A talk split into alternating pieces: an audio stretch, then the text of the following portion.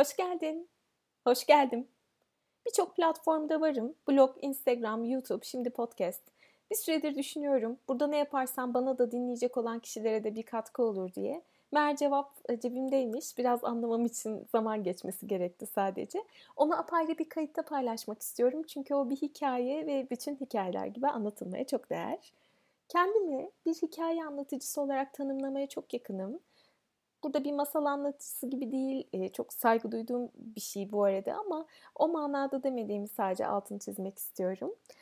Genellikle zaten kendimi bir şekilde yazarak ifade ediyorum sıklıkla. Hikayeleri en kolay öyle aktarabiliyorum. Sevdiğim şeyler söz konusu olduğunda çok güçlü bir hafızam var. Sevmediğim ya da işime gelmeyen şeylerde daha hızlı unutabiliyorum. Çocukluğumdan beri elimden düşünmediğim dostlarım, kitaplarım da var. İlham da genellikle başımın üstünde bir yerdedir. Güzel bir cümle duyduysam unutmam. Hemen altın çizdiğim cümleler kulağıma, kalbime bir yerde alanda birikmek üzere hoş geliverirler. Yazarken hepsi de kendiliğinden parmaklarımdan çıkıyor diye düşünüyorum. YouTube'da bir denemem oldu. Böyle her ay olmazsa bir 2-3 video paylaşırım dedim ama onu çok e, açıkçası aktif halde kullanamadım. Çünkü kamera önünde kendinize biraz daha dikkat ediyorsunuz ve çok da içten ve samimiyetle başladığınız bir konuşmada belli bir süre sonra duruşunuza dikkat etmek suretiyle andan uzaklaşabiliyorsunuz. O yüzden de bir an böyle podcast yayınlarını duyunca aman Allah'ım tam bu benim kalemim dedim ve çok mutlu oldum. Hatta şunu hatırladım. Lisede olduğum dönemde böyle radyo ve radyocular çok popülerdi. Yani çok karizmatik, cool, gizemli insanlardı. Bir e, kara odanın içinde konuşan insanlar mikrofona her anımıza tanık oluyorlar. İşte üzgünsen belki çok eğlenceli birini takip ediyorsun. Her akşam dinliyorsun yayınlarını ve mutlu oluyorsun. Bir şekilde hayatın içinde seninle yaşıyorlar ve benim de böyle çok favori radyocularım vardı. Gerçekten iyi bir radyo dinleyicisiydim. Hatta şöyle yapardım eve giderdim. Çok da yazı yazmayı konuşmayı sevdiğim için hatta öğretmenlerim böyle kesinlikle sen yazmalısın, hep yazmalısın derlerdi. Bazen de dalga geçerlerdi ya da sen maç falansın. Yani at yarışı sun, bir şey sun. Çünkü çok hızlı ve teklemeden konuşuyorsun. Boşa gitmesin potansiyel diye. Ben de sanırım boşa gitmesin diye eve gittiğimde bilgisayarımda böyle çok amatör bir program açardım ve başlardım ses kaydı yapmaya. Playlistlerim falan vardı. Evet şimdi sıradaki şarkı şeklinde. Ama genelde sohbete yönelik şeylerdi. Bazen arkadaşlarım geldiğinde birlikte de yapardık bunu, eğlenirdik. En kötü ihtimalle e, müzik çaların o dönem e, kaset bölümünde aynı anda kayıt tuşuyla play tuşuna basarak kendimizce böyle eğlenirdik ya da tek başıma eğlenirdim açıkçası. Hep de aklımın bir yerinde şu olmuştur. Yani ne iş yaparsam yapayım ben bu hayatta bir şekilde radyoda hep konuşan kişi olacağım falan diye o dönem düşünmüştüm. Tabii aradan biraz zaman geçti. Bu da fena bir deneme sayılmaz bence. Ne dersin? Son iki yıldır, iki buçuk yıldır seminerler düzenliyorum, konuşmalar yapıyorum. Bu konuşmalarda en sık duyduğum şey ses tonun iyi geliyor, keşke hep konuşsan. Yani sen, sen bir yerlerde konuşmalısın, yazmalısın, bu şekilde hayatına devam etmelisin diyenler. Benim de sevdiğim bir alan. Zaten bu karşılıklı bir titreşim. Ama konuşmak var, konuşmak var ve bu konuşmak dediğimiz şey aslında kabımızla çok doğru orantılı. İstiyorum ki burada ayırdığım zamanda aktarabileceğim şeylerde o kaptan mümkün olduğunca en saf, en sevgi dolu, en temiz aktarımları yapabileyim. Anın kalitesi içinde gerçekten belki ihtiyaç olan bir kelime, bir cümle olur ya hepimiz sonuçta bir aracız birbirimize. Ulaşması adına böyle bir kanalı belki kullanabilirim diye düşündüm. Dilerim Instagram kadar aktif olmasa da e, canlı aktif paylaşımlar yaptığım bir alan olur. Çünkü gerçekten çok büyülü olduğuna inanıyorum. Aynı zamanda şu da benim böyle bir adım atmamda bir neden oldu diyebilirim. Kendi kişisel e, yolculuğumu düşünüyorum, sürecimi düşünüyorum. 6-7 yıllık bir kurumsal hayat deneyiminden sonra ilk kurumsal hayatı bıraktığımda ve ne yapacağım konusunda hiçbir fikrim olmadığında bir süre sudan çıkmış balık gibiydim. Daha sonra bir şeyler oluşmaya başladı. Baktım kendimi hiç tanımadığım, potansiyelimi bilmediğim bir alana giriş yaptım. O da bir şey yaratmaktı elle. Onlara hikayeler yazmaktı, insanları ulaştırmaktı ve tabii ki bir geçim kaynağı olarak bunu yapabilmekti. Bunları yaparken genelde çok uzun saatler çalışırdım. Bazen sabaha kadar çalışırdım. Genelde sessizlikte çalışırdım çünkü bu benim için çok büyük bir e, meditatif haldi. Ve o sessizlikte çalıştığım dönemlerin sonunda eğer ki uyuyacak gibi olursam YouTube'dan izlemediğim, sadece dinlediğim bir kayıt açardım. Genellikle bu beni yükseltecek, bana katkı olacak sohbetler olurdu. Hatta notlar alırdım, önerdikleri kitapları okurdum. Çoğu zaten 18 yaşımdan beri bir şekilde duyduğum, bildiğim, içinde olmayı seçtiğim konulardı. İlk kez tanıştığım konular değildi ama bambaşka bir şey yaparken ve çok kanalize olmuşken sanki odada sohbet eden böyle iki bilge kişi gibi, sohbeti güzel iki arkadaş gibi onları duyabilmek, ara ara hatta sohbet noktasında evet evet bak bence de öyle şeklinde e, işin içine girebilmek benim için her zaman çok heyecanlıydı. Bunu neden anlatıyorum? Bu süreç bittiğinde yani birden kendimi bambaşka bir yolda bir kez daha bulduğumda şu anda dönüp baktığımda şunu fark ediyorum. Aslında o süreç e, birincisi bir meditatif halle tanışma süreciymiş. Çünkü meditasyon yapmak istiyorsanız emin olun ki mutfaktan, ürettiğiniz herhangi bir şeyden, bir kazaktan, bir seramikten çok da uzakta değil aradığınız şey. En büyük meditatif hal diyebilirim sanat ve bir şey üretebilmek. İkincisi ise tüm o süreçte almış olduğum, bazen cilaladığım, bazen ilk kez duyduğum bu bilgiler bana aslında bir gizli bir akademi gibi, okul gibi destek oldular. Bunu da düzenli olarak yapmak, kitaplarla da beslemek. Daha sonra bambaşka bir yola girdiğimde, sadece kitaplar da değil bu arada, eylem yani eylemin üstünde çok durmalıyız. Eylemle de duyduğun, aldığın bilgiyi sindirerek, eyleme dönüşerek besleme süreci. Daha sonra girdiğim bu yolda da sanki evet ya bak o, o 4-5 yıl aslında görünürde ben bir şey yapmış olsam da elimle üretsem, hikayeler yazsam da arka planda beni beslemek içinmiş diye düşündüğüm bir e, nokta oldu. Eminim şu anda hepimiz hayatlarımızda oldukça yoğun süreçler yaşıyoruz. Ama burada ara ara yapmış olduğum bu kayıtlar sizin de belki böyle minik, aa evet bak ben de bunu biliyordum, hmm, bunu ilk kez duydum, bu değerlendirilebilir bir fikir, bu enteresan bir fikir diyebileceğiniz noktalarda hayatınıza temas eder. Şimdi şunu da altını çizmek istiyorum. Burada bilgi paylaşır mıyım diye düşündüm. Bilgi aslında her yerde ve bir kişiye özel değil, bir kaynağa özel değil.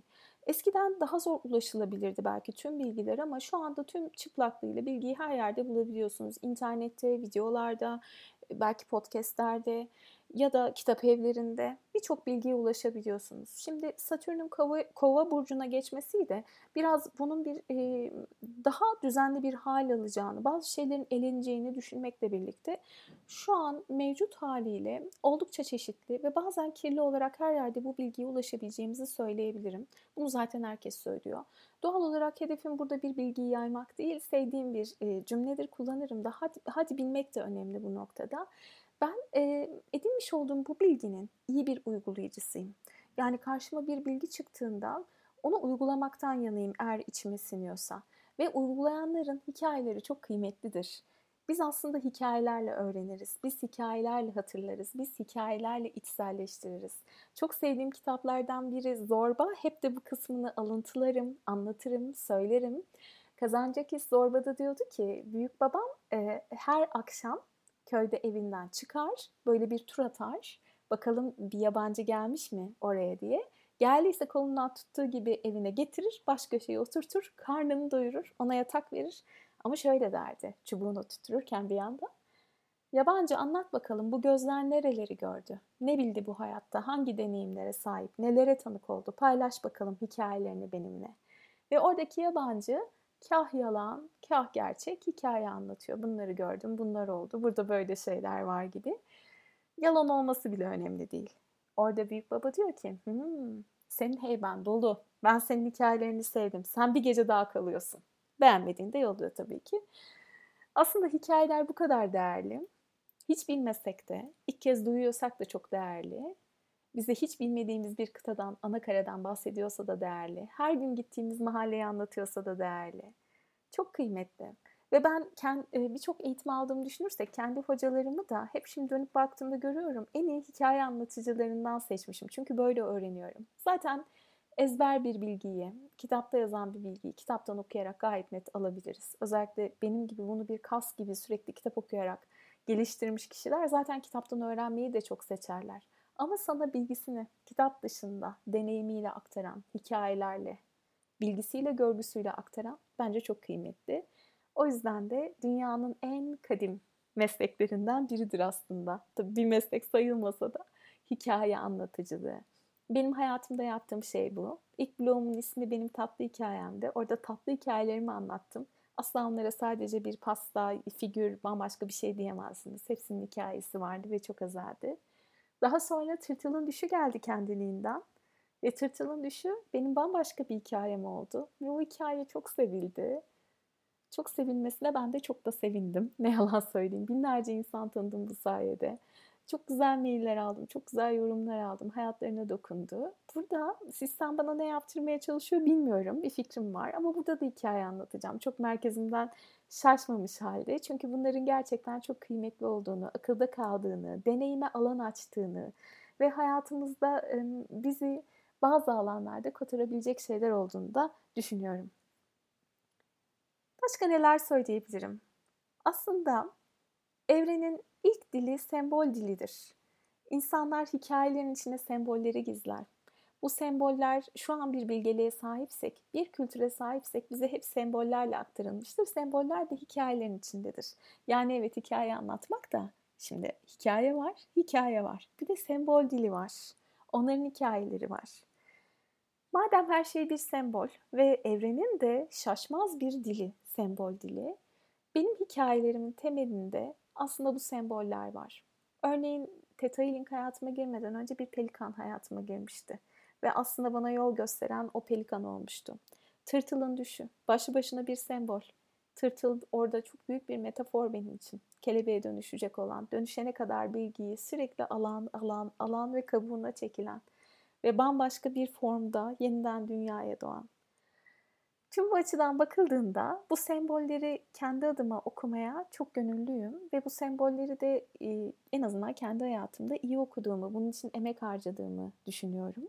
Hiçbir zaman yalnız olduğumuza inanmıyorum girdiğimiz bu bedende, bu manyetik alanda. Asla tek başımıza değiliz. Zaten izleyeceğimiz bir yol olduğunu, bu yola gönüllü yazıldığımıza, bu yolda bizi tutmak için sistemin ara ara müdahalelerde bulunduğuna ama var olduğumuz sürece de o yolda yürüyeceğimize gönüllü olarak ve özgür irademizle de yürüyeceğimize inanıyorum. Ne mutlu bu yolda iletişim kurana, evrenin dilini okuyana, aynı simyacıdaki gibi o bilgiyi gerektiğinde çingene falcıdan da alıp, gerektiğinde bambaşka kaynaklardan da alabilene ve hepsinin de biricikliğini, birliğini, bütünlüğünü, tekliğini görebilene diyorum. Şimdi ben hikaye yoluyla bir girizgah yaptım.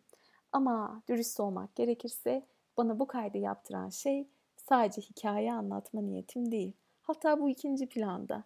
Ama o kadar e, benim için özel bir hikaye ki başlangıcı. Neden bir podcast yayını yapıyorum? Neden böyle bir alana giriyorum? O kadar kıymetli bir bilgi ki onu bir sonraki kayda saklamak istiyorum. Dilerim keyif almışsınızdır bütün yaptığım işlerde aslında bir yanım diyor ki dur şunu çok profesyonel yap e, ve bir yerle anlaş işte jenerikler olsun şeyler olsun. Bir yanımda diyor ki hayır Yeliz hayır sen sıcağı sıcağına hissettiğini anladığını aktarabilmek istiyorsun. Onun için de elindeki kaynak neyse onunla yapacaksın. Ben yine ikinciyi seçtim ve böyle üzüldüm ya müzik çalmayacak mı bunda diye. Çok yakın zamanda e, bir koşibel almıştım. Su niteliğinde olanlardan. Prenelerin eteklerinde bir sürü elementlerde ayrı ayrı emekle yapılan belli bir hertzde titreşen bir rüzgar çanı bu. Ve böyle bir e, şifa özelliği olduğu falan da düşünülüyor. Ayrıca anlatırım bunu ama Düşündüm. Sistem öyle güzel denk getirdi ki belki bir jeneriğim müziğim yok ama elimde şöyle bir koşu belim var ve arada belki bunu böyle size dinletirim. Ne dersiniz? Yeniden hoş geldiniz. Esas niyetimi öğrenmek isteyenleri ikinci kayda davet ediyorum. Görüşmek dileğiyle.